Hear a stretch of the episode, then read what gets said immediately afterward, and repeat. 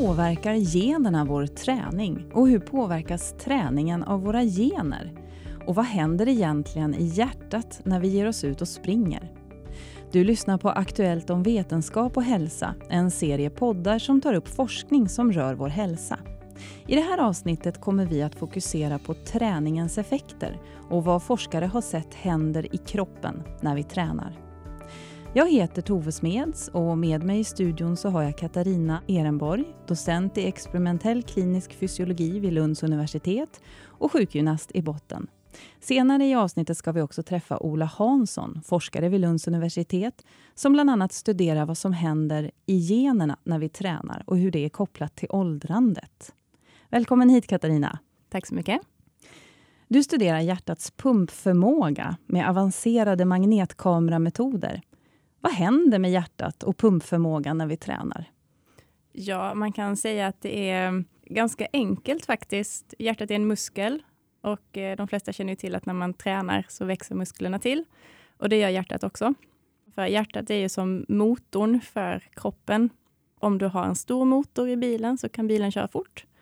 Och det är samma sak med hjärtat, att har du ett stort friskt hjärta i kroppen så kan kroppen prestera mer. Du kan köra snabbare på skidor och orka längre. Kan det bli för stort? Eh, om man ser till friskt fysiologiskt, det vill säga det du kan få ut av att träna, så skulle jag vilja säga nej, det kan du inte. Men sen har man ju sett att hos de som har tränat väldigt mycket uthållighet över livet, så har vi en ökad risk för det som kallas för förmaksflimmer, som är att förmaken i hjärtat inte drar ihop sig synkroniserat, utan det står och fladdrar. Och det försämrar blodcirkulationen, ökar risken för proppar och stroke. Och den risken är större hos de som har tränat väldigt mycket uthållighetsträning. Men exakt hur mycket som är för mycket, det vet vi fortfarande inte. Kan hjärtat bli hur stort som helst? Um, det finns ju en yttre begränsande faktor som är bröstkorgen. Och jag kan säga att jag blev väldigt förvånad när jag gjorde en undersökning på en av mina idrotter och insåg att hans hjärta motsvarar storleken av två mjölkpaket. Men jag kunde inte hitta något fel på det, utan det var fortfarande ett friskt, väldigt, väldigt vältränat hjärta. Däremot så finns det ju sjukdomar som ger förstorat hjärta också och det är inte samma sak. De har inte pumpfunktionen så som idrottshjärtat har. Eh, så då blir det patologiskt. Det här med hjärtats pumpförmåga, ändras det i åldern också? Ja, det, det, det, gör det faktiskt. Eh, vi gjorde en studie där vi tittade på, på danska uthållighetstränade personer. Cyklister som fortfarande i 50-60-årsåldern tränade jättemycket. Och så jämförde vi dem med friska, eller till synes helt friska män i samma ålder som inte hade tränat under sitt liv. Och när vi tittade just på pumpfunktionen så kunde man se att de som hade tränat, de hade en pumpfunktion som såg ut precis som det gör hos unga otränade. Men de som inte hade tränat, men ändå verkade helt hjärtfriska, så var ändå deras pumpfunktion mer lik en patient med hjärtsvikt. Det, det är väl svårt att säga om, eh, om de kommer få hjärtsvikt eller vad man ska säga om det, men det är ändå en indikation på att ett liv utan träning kan nog inte klassas som ett hälsosamt och normalt åldrande, utan om du inte rör på dig så får du negativa effekter på hjärtat, även fast du gör allting annat rätt. Det här med kondition, hur mäter man det? Vanligast är väl att man mäter det med det som kallas maximalt syrgasupptag, det vetenskapliga sättet. Och då får man siffror och där har vi olika normalvärden för vad man ska ha i förhållande till sin ålder. Om man säger att man har god kondition, vad innebär det för hjärtat? Då har du också en eh, fysiologisk adaptation, alltså anpassning av hjärtat, så att hjärtat har växt till sig och blivit större. Och då kan det pumpa mer blod i varje hjärtslag. Och ju mer blod du kan cirkulera i kroppen, desto mer röda blodkroppar som bär på syre kommer till musklerna och ju mer syre kan musklerna förbruka, då orkar de ju arbeta. Och eftersom hjärtat växer till på det här sättet också, så när du är i vila så kan pulsen gå ner eftersom vi räknar någonting som kallas minutvolym, hur mycket blod som hjärtat pumpar varje minut. Då tar man din puls och så multiplicerar man med hur många milliliter som går ut i varje slag.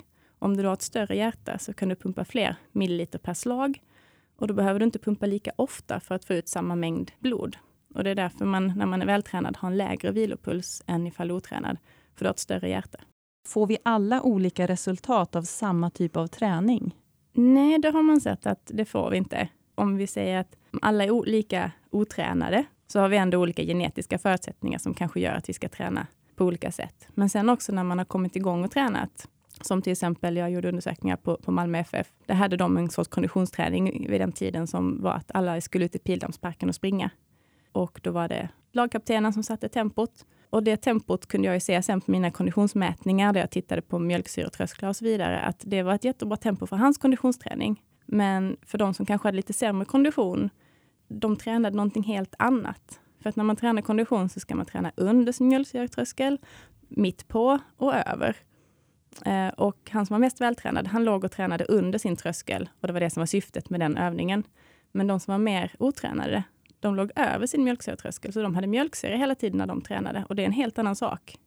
Så att man behöver individanpassa konditionsträningen och stegra den också, för desto bättre du blir, då kan du inte fortsätta träna som du gjorde för tre veckor sedan, utan du måste hela tiden utmana och anpassa.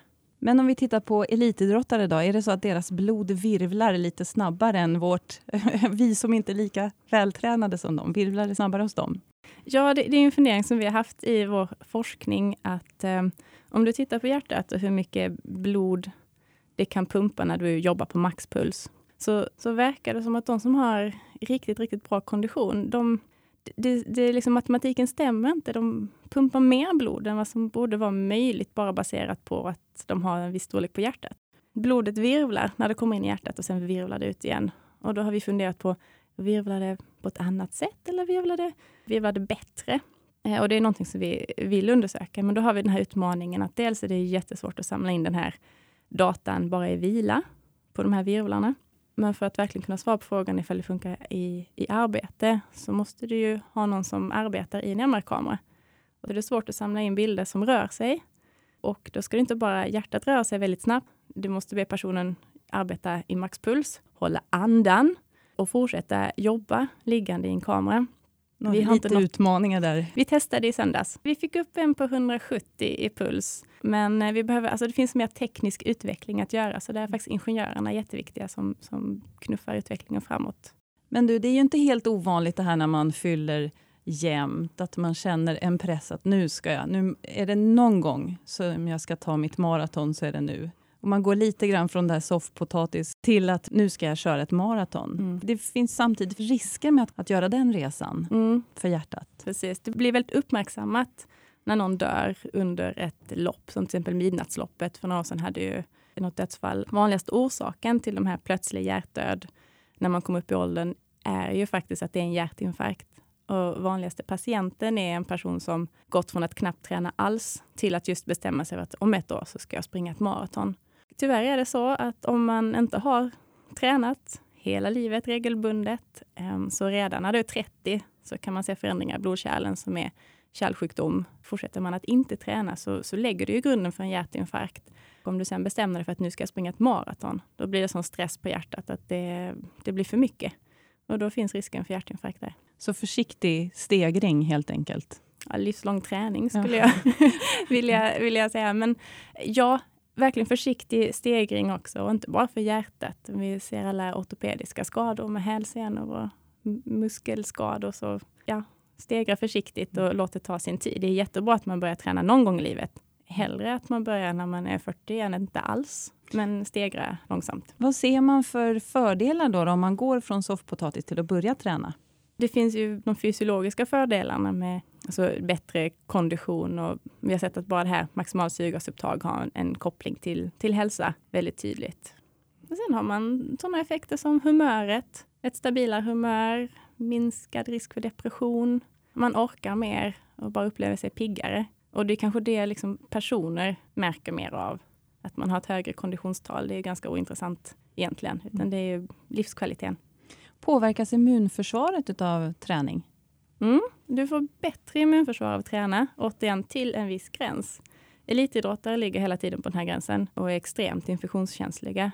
Men generellt sett så ja, bättre immunförsvar för den gemene man. Finns det någon träning som är optimal hjärtträning? Det är, en, det är en jättesvår fråga. Man kan säga så här, hjärtat växer till av att det får en kontinuerlig volymsbelastning. Det vill säga att det kommer mycket blod tillbaka till hjärtat som sen ska pumpas iväg vidare.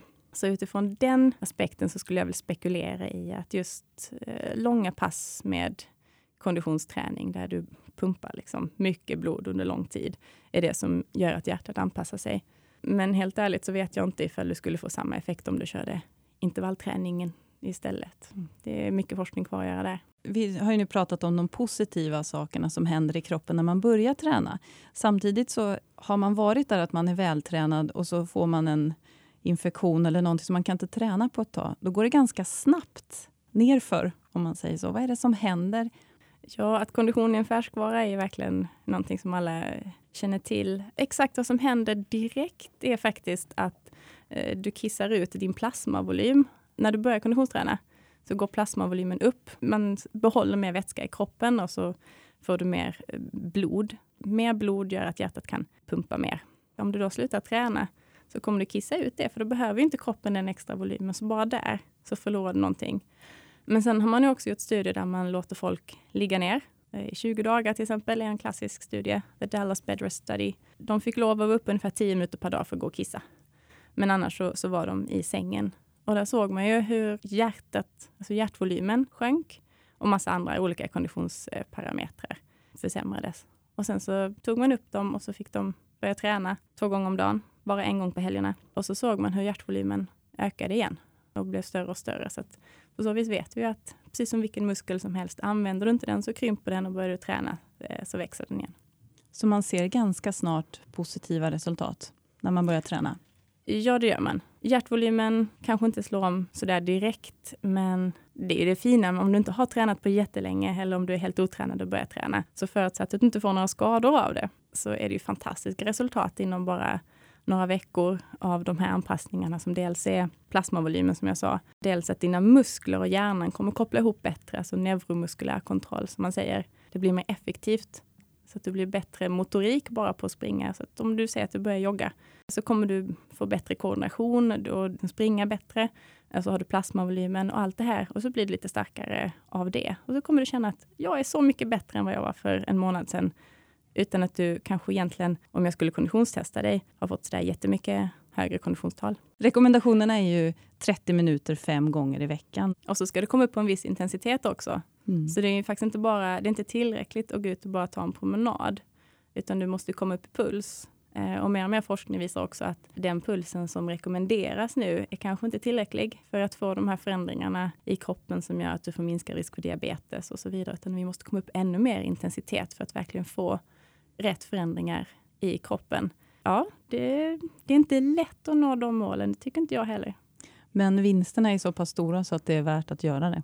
Det skulle jag absolut säga. Och en, dels för individen, eh, men samhällsekonomiskt, om vi kunde få in mer träning i vardagen, så skulle det vara fantastiskt. Vad tycker du återstår att göra nu för, för inom den här forskningen? Vad skulle du önska se svar på?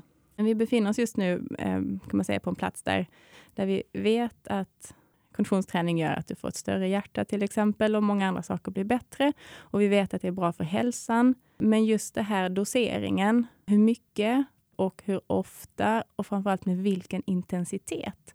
För just intensiteten tror jag att den är för låg. Att även de rekommendationerna som finns nu med, med fem gånger i veckan 30 minuter, att vi skulle behöva komma upp ännu mer intensitet för att verkligen få en effekt.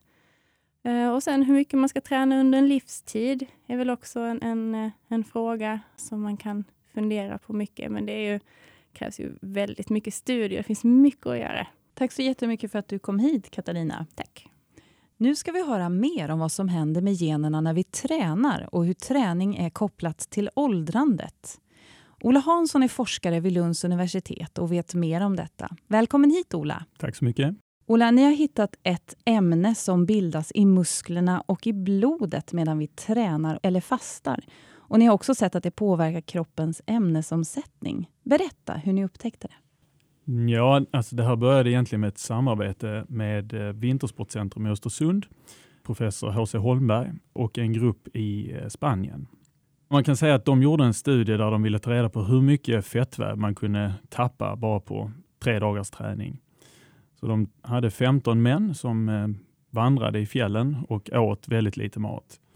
Och det visade sig att de tappade två kilo fettväv på de här tre dagarna.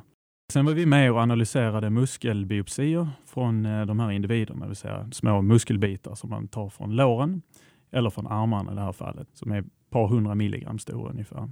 Och då tittar vi hur mycket det finns av olika gener i de här eh, musklerna och hittade då ett protein som gick upp ungefär 20 gånger efter den här träningsinterventionen med lite mat. När forskarna pratar om hur mycket gener det finns så syftar de egentligen på något som kallas för genuttryck. Gener kan liknas vid ritningar eller mallar för tillverkning av proteiner som antingen används som byggstenar i våra kroppar eller som driver livsnödvändiga processer i våra celler. Vi har samma gener i alla våra celler, men olika gener uttrycks, det vill säga olika ritningar blir tillgängliga för proteintillverkningen beroende på var i kroppen cellerna finns. Musklerna har i första hand behov av proteiner som behövs för musklernas funktion. Levern har behov av leverproteiner och hjärnan av hjärnproteiner och så vidare. Genuttrycket kan dessutom regleras. Man skulle kunna likna cellen vid en stor tillverkningsfabrik med olika löpande band där det tillverkas eller uttrycks olika sorters protein. Om kroppen behöver mer av ett visst protein så skickar den en signal till fabriken att öka hastigheten på bandet. Och behövs det mindre mängd protein, då sänks hastigheten på bandet. På forskarspråk så pratar man om ökat eller minskat genuttryck. Så vad betyder det då att det speciella proteinet som Ola Hansson tittade på gick upp 20 gånger? Jag har försökt förstå varför, varför det här går upp.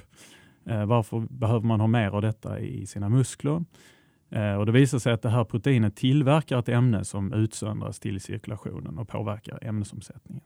Vad betyder det då? Vad vi tror att det betyder är att när muskeln känner av att den har för lite energi, till exempel om man tränar väldigt mycket eller om man fastar, eller i det här fallet kombinationen av både träning och fasta, så måste muskeln på något sätt signalera detta till resten av kroppen att den behöver mer energi.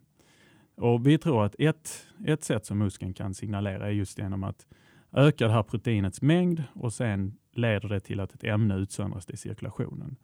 Det här ämnet tar sig sen till, till energidepåerna i kroppen, till fettväven och till levern där den då frisätter energisubstrat eller energiämnen, eh, blodsocker och eh, fett som sen muskeln kan använda för sin, sin kontraktion, sin sammandragning.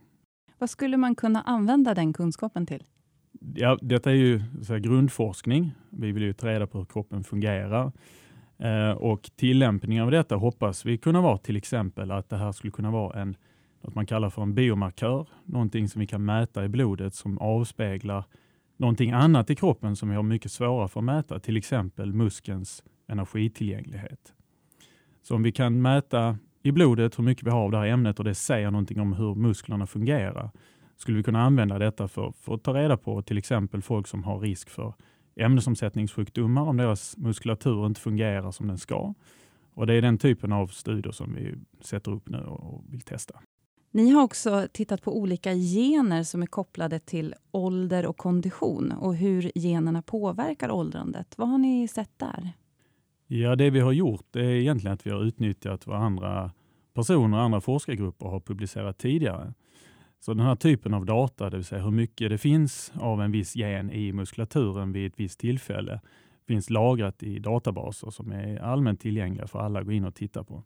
Dock så har de varit lite dåliga på att beskriva så att säga, från vilken person de här proverna har kommit ifrån. Hur gammal den personen var, vilket kön personen hade, vilken kondition personen hade och så vidare. Så det har vi gått in och eh, förbättrat den här eh, beskrivningen av proverna.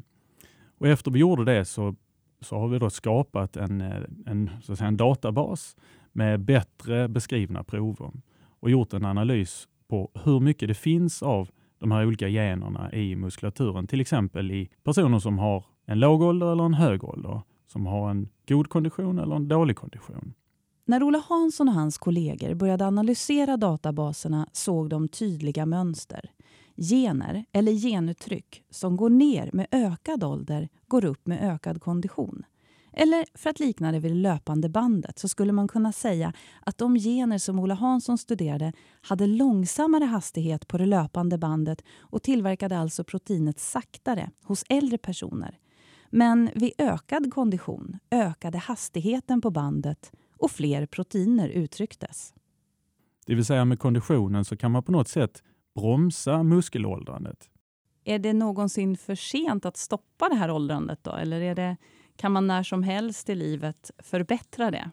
Eh, det finns studier gjorda på personer som är ganska långt upp i, i åldrarna, 80-årsåldern och även över det. Och man ser träningseffekter egentligen på, på alla, i alla åldrar. Så jag skulle vilja säga att det är aldrig för sent att, att börja träna. Om man inte är en person som tränar mycket så kan ju steget kännas ganska stort och tungt att ta, för man kanske tänker att man behöver träna väldigt mycket. Men ni har även tittat på vad som händer om man höjer träningen lite grann. Ja, det stämmer. Vi genomförde en studie för några år sedan som vi kallar för Malmö träningsstudie som bestod av 50 män som alla var fullt friska i 40-årsåldern ungefär. De här männen fick träna på Friskis och Svettis. Eh, målet var att de skulle träna tre dagar i veckan. Nu blev det ungefär en till två gånger i veckan, vilket kanske är ungefär vad man kanske själv kan uppnå. Eh, sen såg vad som hände efter sex månader helt enkelt. Hur mycket hade de förbättrat konditionen, minskat eh, midjemått och så vidare. Det som var det speciella med den här studien det var att hälften av de här männen hade en nära släkting med diabetes. Det vill säga en första grads släkting kallar vi det för, men det är en mamma, pappa, bror eller syster som har diabetes. Men deltagarna själva hade inte diabetes. Och vi vet att den här gruppen är en högriskgrupp för att utveckla diabetes. De har ungefär tre gånger högre risk att få sjukdomen. Och Då vill vi se om de på något sätt svarade annorlunda på, på den här träningen. Så hur såg det ut då? Gjorde de det? Ja, det såg annorlunda ut. Vad vi såg var att för det första att de var mer aktiva eh, i den här träningen. Så att de tränade nästan dubbelt så mycket som den gruppen som saknade en nära släkting med diabetes. Och Det i sig kanske bara är ett utslag av att de vet att de har en ökad risk och hade en högre motivation för att träna. Så det var det första vi såg. Det andra vi såg var att när de väl tränade så fick de göra eh, mer träning för att uppnå samma resultat. Så skulle de förbättra sin kondition med 10 procent så var de tvungna att utföra dubbelt så mycket arbete under den här träningen som en person som saknade familjehistoria. Så att har man släkting, nära släkting med diabetes så får man ta i lite mer med andra ord? I den här studien var det så. De tränade med ungefär samma intensitet, alltså lika hårt. Det var själva mängden som, som vi såg skillnader på. Men det kan mycket väl vara så att de här personerna behöver träna på ett annat sätt. Det kanske är en annan typ av träning som, som är bättre anpassad för den här gruppen. De kanske ska träna mer intensivpass, kanske intervallpass eller liknande. Det är någonting som vi inte vet. Men det här kan ju låta lite deppigt då om man är en sån som har en släkting eh, med diabetes. Så kan man ju tolka det givetvis. Eh, det finns ju de som har hävdat att vissa personer till och med tar skada av att träna och att det finns sådana som inte svarar alls på träning. Vad vår studie visade var ju att alla svarade, faktiskt även den här högriskgruppen. Och det var en av de hypoteserna som vi ville testa med, med studien. Så att jag väljer att se det positivt. Alla fick nytta av träningen. De fick jobba lite mer, en större volym för att uppnå samma resultat, men de fick resultat. Och Det som är fortsättningen på den här studien det är att titta på till exempel om de ska träna på ett annat sätt för att uppnå kanske bättre resultat än den andra gruppen. Högintensiv träning till exempel är ett sådant alternativ. Mm. Och Det här med högintensiv träning, det är ju lite trendigt nu. Att man ska träna intensivt men kanske korta intervaller. Va, vad vet du om det? Det är en, en, träningsform som, som har kommit, som du säger, mer och mer. Och Vi har också studier som vi planerar på detta. och Det är en av de uppföljningarna till den här Malmö träningsstudie som vi skulle vilja göra och se om personer som har en nära släkting med diabetes kanske har större nytta av den här typen av träning. Men det var lite som jag sa innan att eh, det beror lite på vad man vill uppnå med sin träning. Eh, man kan få vissa effekter av den högintensiva träningen som man kanske inte får med en lågintensiv träning som man håller på med under väldigt lång tid. Så vi pratar om träningspass, kanske en timme lågintensivt mot kanske väldigt, väldigt högintensiv träning 30 sekunder som man upprepar några gånger. Och Det är inte alla personer som kan göra den typen av väldigt högintensiv träning heller. Så De riskgrupper som vi är ute efter kanske inte överhuvudtaget kan göra den träningen och då är det inget alternativ heller. Hur är det där? Och kan vem som helst bli en ny Ingmar Stenmark om man tränar på rätt sätt eller en ny Usain Bolt? Ja, det är en väldigt spännande fråga. Svaret är ju att jag vet ju inte detta egentligen. Men man kan ju säga att talang är ju eh, någonting som förekommer såklart. Att vissa personer har lättare än andra personer på att bli, för att bli bra i vissa idrotter. Det finns inte så många basketproffs som är 1,60 till exempel. Så det finns vissa fysiska förutsättningar som man behöver ha. Och det finns säkert förutsättningar inuti kroppen också som, som man behöver ha.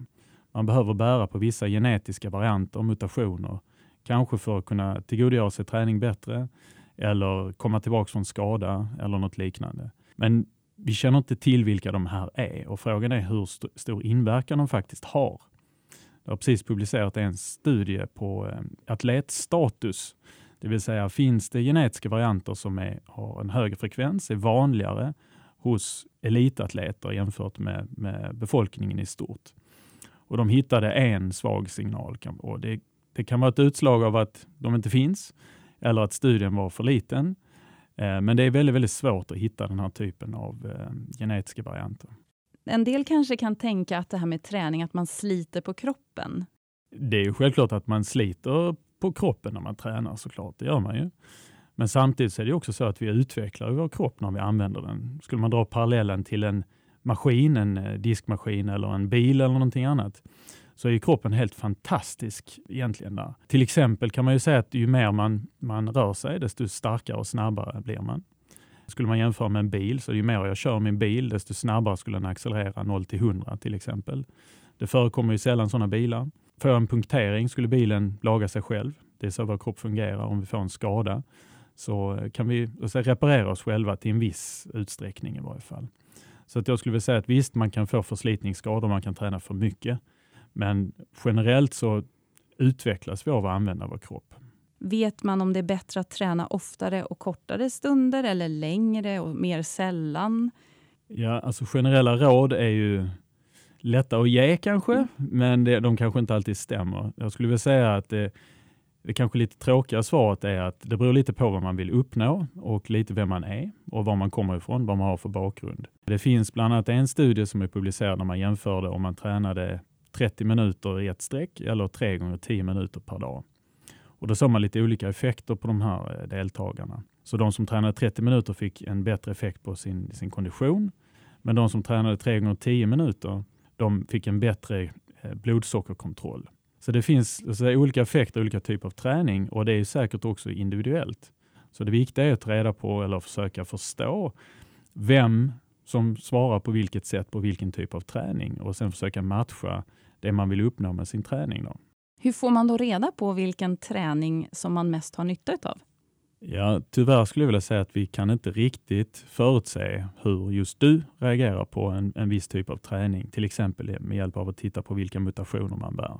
Eh, det finns också ett annat sätt, det är med biomarkörer, till exempel ämnen som cirkulerar i, i blodet. Eh, men jag skulle vilja säga att det bästa sättet är väl att testa. Eh, och Sen är det ju inte alltid att man vill uppnå samma sak. Så två personer som gör samma träning kanske vill uppnå två helt olika saker. Så att det viktigaste är nog att testa och se, se vad som händer. Tyvärr är vi inte längre än så. Vad hoppas du kunna uppnå med forskningen? Eh, vårt huvudmål är ju så att, säga, att grundläggande förstå vad som händer i just skelettmuskulaturen, i våra muskler när vi rör på oss och varför olika personer svarar på olika sätt eh, på samma typ av träning. Eh, så det är en ren grundförståelse. Vi är nyfikna på hur det fungerar. Eh, sen givetvis så finns det ju en, en användning av den här kunskapen som är väldigt viktig och intressant med en åldrande befolkning.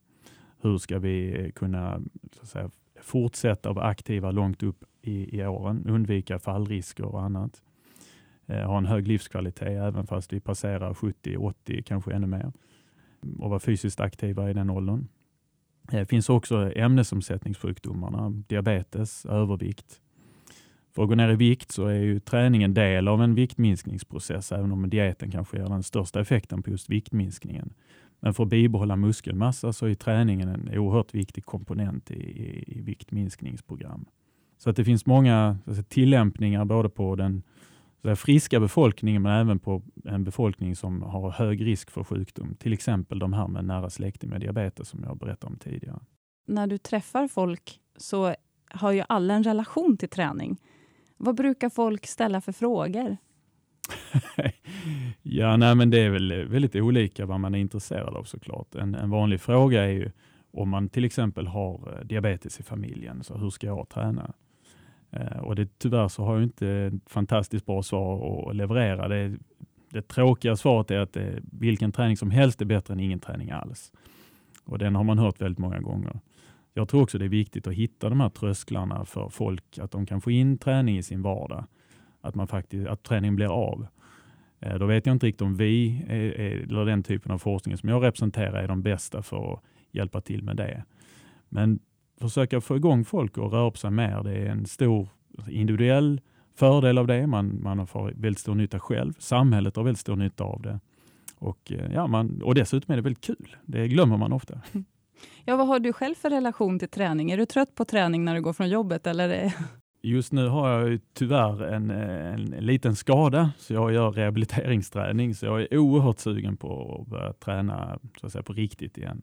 Så nej, jag är inte, jag är inte trött på, på träning. Du lever jobbet. som du lär? Nej, det skulle jag väl kanske inte säga. jag lever åt, åt hållet som jag lär, men inte helt som jag lär. Tack så jättemycket för att du kom hit, Ola. Tack så mycket för att jag fick komma. Mm. Du har lyssnat på en poddserie om forskning som produceras av redaktionen vid Aktuellt om vetenskap och hälsa. Mer information finns på vetenskaphalsa.se. Du kan också följa oss på sociala medier.